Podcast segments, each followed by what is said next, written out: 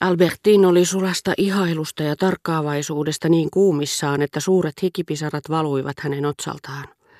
André taas pysytteli hyvän tahtoisen hymyilevänä kuin naispuolinen dandy ainakin.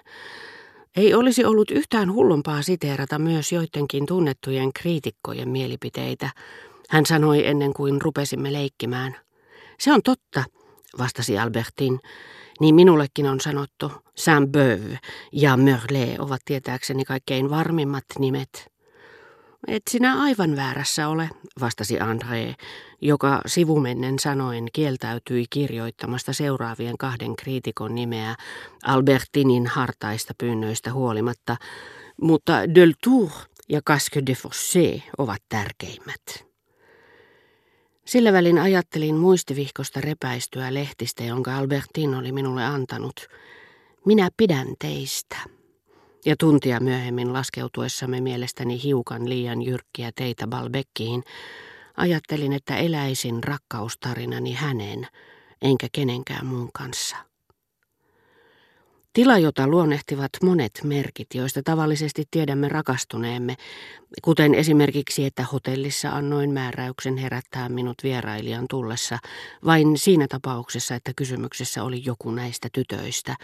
Sydämeni kiihkeä tykytys heitä odotellessani, kuka tahansa heistä tuli ja sitten olikin, ja noina päivinä suuttumukseni – Ellen ollut saanut käsiini parturia, vaan minun oli pakko esiintyä epäedullisessa valossa Albertinin, Rosmundin tai Andreen edessä.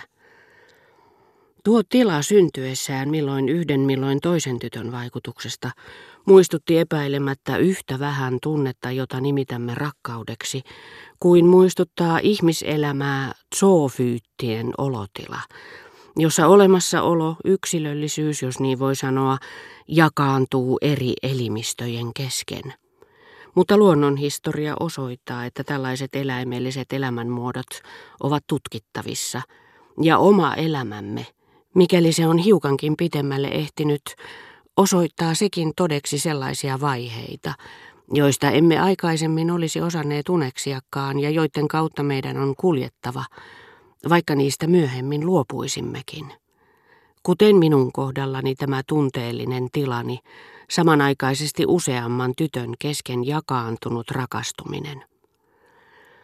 Jakaantunut tai pikemminkin jakamaton, sillä useimmiten kaikkea, mikä minusta oli ihanaa, erilaista kuin kaikki muu, sellaista, mikä alkoi käydä minulle niin rakkaaksi, että toivo kohdata se uudelleen seuraavana päivänä oli elämäni suurin ilo – Kaikkea sitä edusti pikemminkin näiden nuorten tyttöjen ryhmä kokonaisuudessaan rantajyrkänteellä vietettyjen iltapäivien kehyksissä, tuulisten tuntien kuluessa, nurmikaistaleella, jolla nämä mielikuvitustani kiihottavat hahmot, Andreen, Albertinin, Rosmonden kasvot olivat tarjolla. Ja niin, että minun oli mahdoton sanoa, kuka heistä muutti nämä maisemat niin kallisarvoisiksi, ketä heistä halusin eniten rakastaa. Rakkaustarinan alussa niin kuin sen loppuvaiheessakaan, me emme ole kiintyneitä yksinomaan tämän rakkauden kohteeseen, vaan halu rakastua, josta rakkaus syntyy ja myöhemmin muisto, jonka se jättää, harhailee hekumallisesti vaihtoehtoisten houkutusten välillä – Joskus yksinkertaisesti vain luonnon, hyvän ruuan, asumuksen tarjoamien houkutusten, keskenään niin sopusointuisten, ettei se yhdenkään rinnalla tunne olevansa vieraalla maaperällä.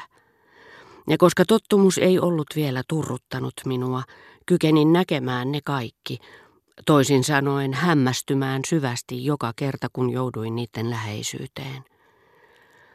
Epäilemättä tämä hämmästys johtuu osaksi siitä, että kyseinen ihminen paljastaa meille silloin aivan uuden puolen olemuksestaan. Mutta niin suuri on joka ikisen moninaisuus, hänen vartalonsa ääriviivojen ja kasvonpiirteittensä rikkaus, piirteiden ja ääriviivojen, joista niin harvat löytyvät uudelleen muistojemme summittaisesta yksinkertaisuudesta, kohta kun olemme kyseisestä henkilöstä eronneet – ja koska muisti on valikoinut tietyn yksityiskohdan, joka on meitä koskettanut, eristänyt sen, liioitellut sitä, Tehnyt naisesta, joka vaikutti meistä kookkaalta, luonnoksen, missä hänen mittansa ovat luonnottomat, tai naisesta, joka näytti meistä vaalealta ja rusottavalta puhtaasti taiteellisen harjoitelman kullan ja ruusun väreissä, niin kohta kun tämä nainen taas on lähettyvillämme, kaikki muut unohdetut ominaisuudet, jotka pitävät näitä toisia tasapainossa, syöksyvät kimppuumme sekavassa moninaisuudessaan, lyhentävät pituutta,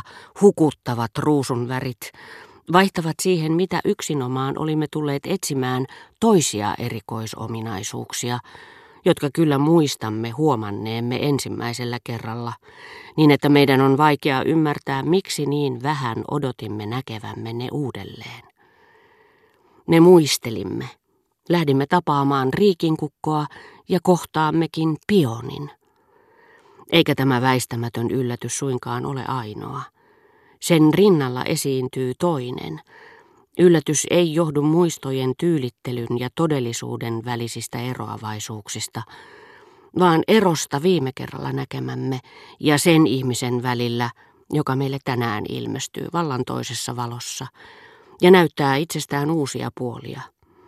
Ihmiskasvot tuovat mieleen sen intialaisen mytologian jumalolennon, jonka monia monituisia eri tasolla olevia kasvoja on mahdotonta nähdä yhtä aikaa.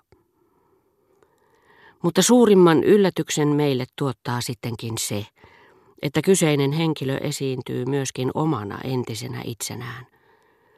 Meidän pitäisi nähdä niin paljon vaivaa luodaksemme uudelleen kaiken, mitä otamme vastaan itsemme ulkopuolelta.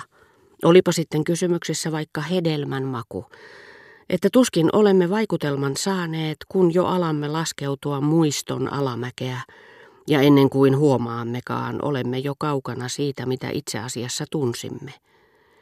Näin ollen jokaisessa uudessa tapaamisessa on kysymys jonkinmoisesta oikomisesta, suoristamisesta, joka saattaa ennalleen sen, minkä olimme nähneetkin.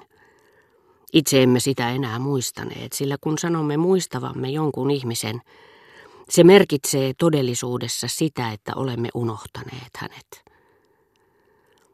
Mutta niin kauan kuin vielä kykenemme näkemään, me tunnistamme unohdetun piirteen sillä hetkellä, jolloin se meille ilmestyy, niin että meidän on pakko oikaista poikkeavat viivat. Ja näin ollen toistuva ja hedelmällinen yllättyminen, joka teki niin terveellisiksi, niin rentouttaviksi jokapäiväiset tapaamiseni merenrannan kauniitten nuorten tyttöjen kanssa, johtui aivan yhtä paljon mieleen muistumisista kuin keksinnöistä, löydöistäkin. Jos tähän lisätään mielenkuohu, jonka herätti se, mitä he minulle merkitsivät, mikä ei koskaan täysin muistuttanut sitä, mitä olin luullut, niin että seuraavan kohtaamisen odottaminen ei enää muistuttanutkaan edellisen kerran odotusta, vaan tämän viimeisen tapaamisemme vieläkin värähtelevää muistoa. On helppo ymmärtää, että jokainen kävelyretkemme muutti kokonaan ajatusteni suunnan, mutta ei sinne päinkään, mihin huoneeni yksinäisyydessä ja kaikessa rauhassa oli niitä johdatellut. Se suunta oli unohdettu ja poispyyhitty, kun palasin retkiltämme pää kuohuen kuin mehiläispesä puheista, jotka olivat minua hämmentäneet ja kaikuivat mielessäni vielä kauan.